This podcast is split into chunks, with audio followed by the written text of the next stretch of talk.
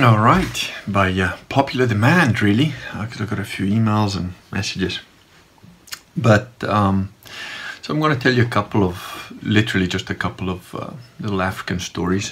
One quite short one from my dad's book, and uh, another one of my own, also to do with Nigeria and, uh, and my dad. so, um, as a quick intro, okay, first the, the book is called Life and Death in Africa by Giuseppe Filotto, who's got the same name as I do. Um, I'm actually, I just realized, the third Giuseppe Filotto because my great grandfather from my father's side was Giuseppe, then my dad, and then me. So I'm the third, version 3.0. Best one yet. So, um, yeah, I'm going to read you a little short story which is very uh, typical of what happens in Africa very often, especially back in the 70s in Nigeria. But it's just a typical African story, and uh, and the next one is a little bit more typical dad story.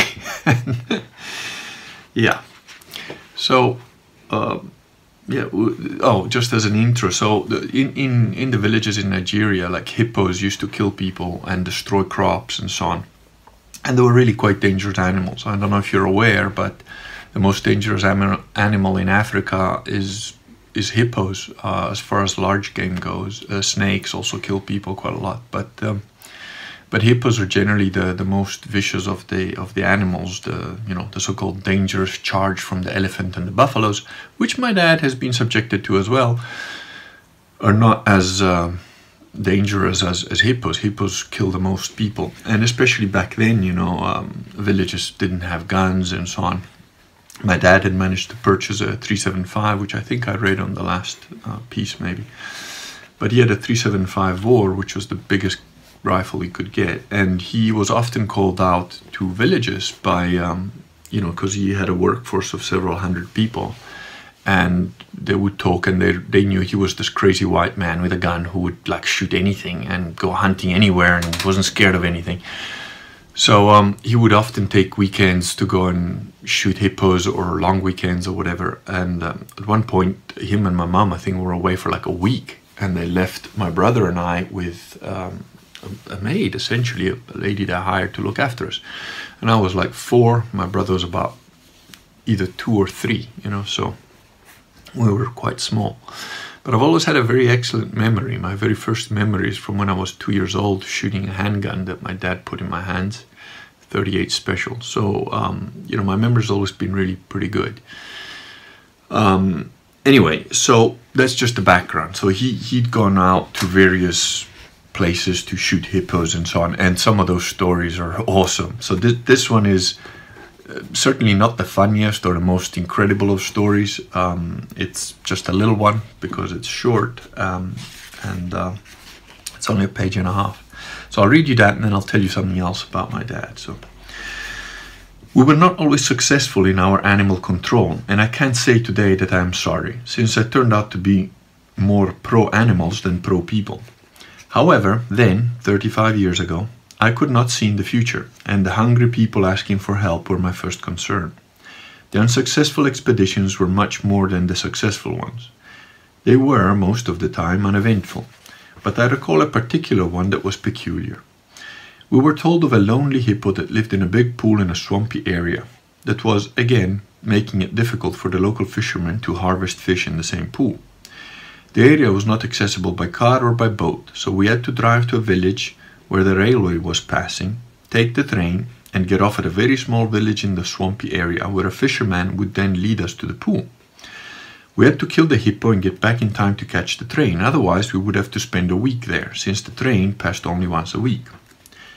We reached the village, and one of the fishermen led us to the pool about an hour in walking distance.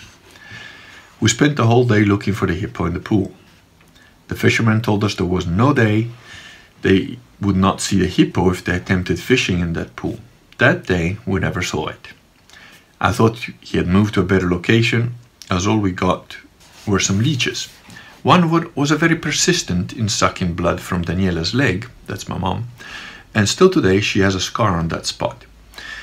We were on a small canoe, which we found on the shore of the pool. The fisherman was pushing the canoe along the reeds surrounding the small lake and even prodding the bottom of the reeds with the long canoe pole to see if you could get the hippo to show itself.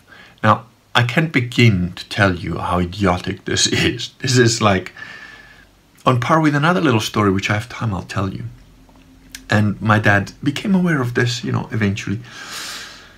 A very dangerous exercise. For that reason, I soon told Daniela to get off the canoe and stand on the shore. But she could not see the action from dry land, so she went into the water, just to knee depth, and from there supervised the dangerous and stupid hunting practice.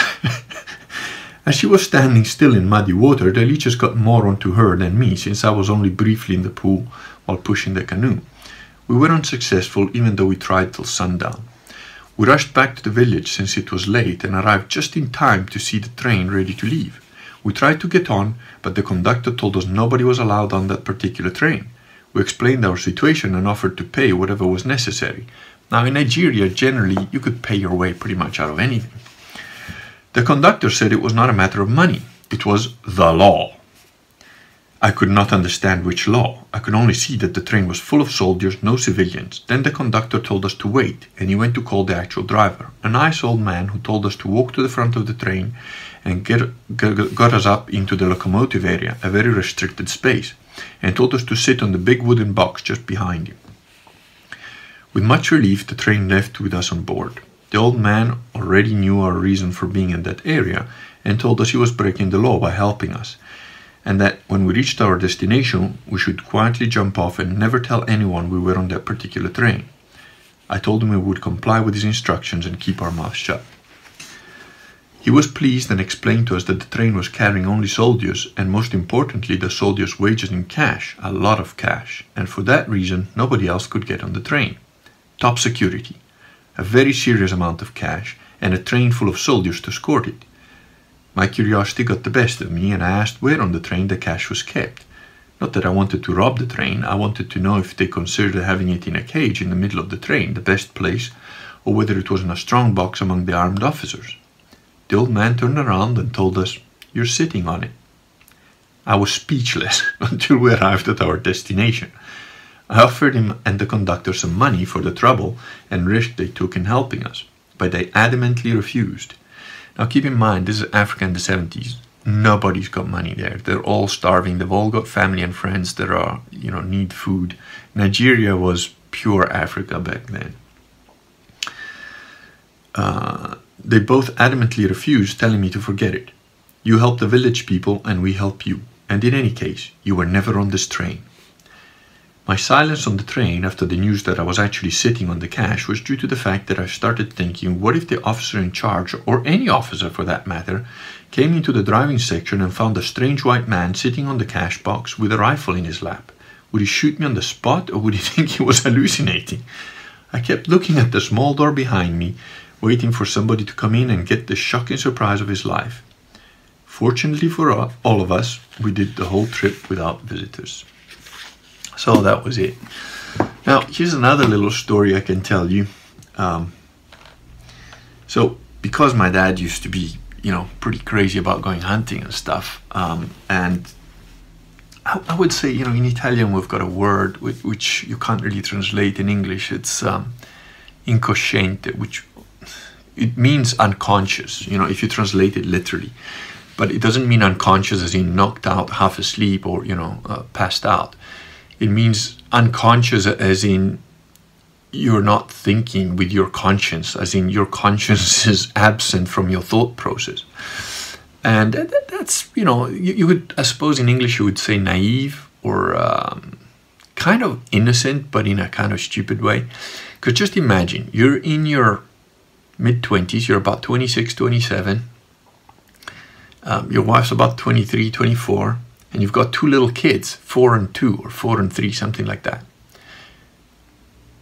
in a uh, country where uh, I'm going to have to tell you another little story just to give you context. I mean, this is going to sound crazy, but so in Nigeria, we lived on this compound where it was just our house and the house of the, the guy that my dad worked for, and a couple of shacks of the Fulani, the like warrior guys that like basically protected the sites. That was their only job to be security guards because they were reliable.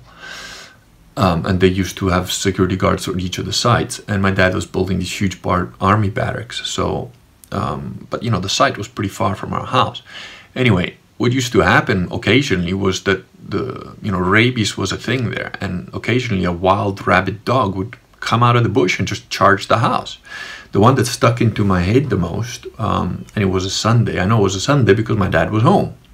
You know, my brother and I used to play around that house the whole day. Basically, we didn't have school. We didn't, you know, we were little kids just screwing around, catching frogs, going in the bush with the scorpion snakes. You know, how we survived. It's sort of Anyway, one day this it was a husky. It was like a white, pure driven snow white husky came running out of the bush straight at my brother and I. And it was fun enough. The compound was sort of these two houses with a clearing, and there was the house of some English people like that worked for another company about a few hundred meters from us. So, but the, that whole area was cleared of vegetation, and then basically all around us was bush.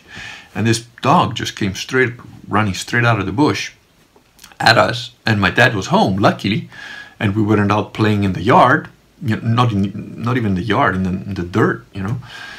And uh, he had this uh, double-barreled shotgun, which you know he took, and he waited until the dog was about three, four meters away, and he just blasted it with both barrels, and like he opened the dog up. You know, I just remembered like this beautiful white dog coming at us, blathering, you know, from the mouth, and then he just got burst open. It was kind of like a little horror show, but um, you know, that's Africa. But now that was on a Sunday. What if that happened on a Tuesday when he was at work? You know, just weird. Wouldn't think about that. And then, um, you know, anyway, my, him and my mom went, went away hunting for like a week, and we were with this woman that they left us with, which they didn't even really know that well because they basically just hired her to look after us while they were away, feed us, and you know, whatever. Now, I can't remember what it was, but it wasn't anything tragic. It was like, you know, my brother was doing something, but he was small, you know, he was like two, three years old. Didn't even talk that much. Um, he was probably about three because he could walk. Uh, and my brother sort of limped along and dragged his leg until he was about two and a half, three years old. So he was at least three, and I was probably four and a half. I don't think I was five, but it might have been five. Anyway, he did something like little kids will do, some something annoying, or she told him not to do something and he did it again or whatever. And this woman went out to a tree, took a switch, and just had a go at both him and me. And I was fucking furious because when you know when she hit him, I got in the way. I was like, "Hey, stop hitting my brother!" And then she whacked me as well, and I was fucking livid. I was four years old, but you know, still got that kind of Giuseppe brain that I've got. And um, I thought, fuck this bitch. I'm gonna start tracking my dad down. And I was four years old, so you know, I start trying to follow the tracks of the car because there's this red dirt in Nigeria that keeps your tracks pretty well. But now, keep in mind, they've been gone a week, right? So as a little four-year-old, I'm thinking I'm gonna track this fucking car down until I get to her dad is, and then I'm gonna tell him, Dad, this is what this bitch did. You know, I was like, and as I'm starting to track, and then like tracks sort of disappear, and I'm thinking, how am I gonna get her? And I see the car. My dad and, and, my mom in the Land Rover coming back. And I'm like, I ran to the car, like, Dad, Dad, Dad, she hit us, she hit us, she hit Aldo and she hit me. And, and my dad's like, okay, gets out of the car, brings me and my brother to, to, to the house, calls the woman in, and he talks to me in Italian, goes, well, what happened? He was like, Aldo was doing, you know, throwing dirt or whatever he did. Nothing, it was nothing. It was, and, and she hit him. She hit him on the back. And then I tried to stop her dad, but I couldn't because I'm too small. And then she hit me as well because I was trying to stop her from hitting him. So he called her over and he goes, Why did you hit my kids? And she goes, No, no, I, I never did. I, I lost it. I was like, Aldo, come here. And I grabbed him and I pulled up his shirt. And I said, Look at that. And on his back, he still had the little indent of the switch. Uh, you know, like two or three lines where the, the switch had like bit, bitten into his skin, sort of thing. My dad just looked at that and it was like there was no space in time between him looking at that and the next movement, which was a full-handed open slap to the woman that like knocked her against the door. He just like get out, don't ever show your face here again. it's just that was it. And I was like, yeah, you know, that feeling of justice. was, so yeah, that's my dad. You know, he was kind of crazy, but he definitely loved us, still does. You know, he, that man is probably chop somebody up half for fun and half because you know he loves his kids for any one of us. But uh, yeah, so that that was that. So there you go. Now I know some of you have asked me, oh, you should do the audio of the book, but first of all, I, I would have no clue of how to even begin doing that. And second, you know, I uh, I would probably laugh halfway through because some of these stories are just hilarious. So if you're interested, I'm sorry, you know, millennials. I know that you guys strain your finger and mouthing the words as you're trying to follow, but really, the book is the best option. And look, trust me, it's a good read. It's about it's about 400 pages, so it's a decent sized book. But um, I read it in like two days, and I know all the stories in here. I was there for most of them but it was just the way it's written. It's it's it's funny. It's easy. It's an easy read. You know, it's not complex at all. Uh, my dad's got actually a writing style which I, I quite envy. You know, apart from his phonetic spelling in English, but once somebody corrects that, that's a very good read. So I suggest you just go and look for it on Amazon. I'll put the link uh, below. But yeah, that's it. A Couple of African stories. I mean, I could go on for days about Africa, but uh, yeah, I think some of those must be posthumous stories, really. Uh, yeah, we don't want anybody to go to jail. All right, that's it for now.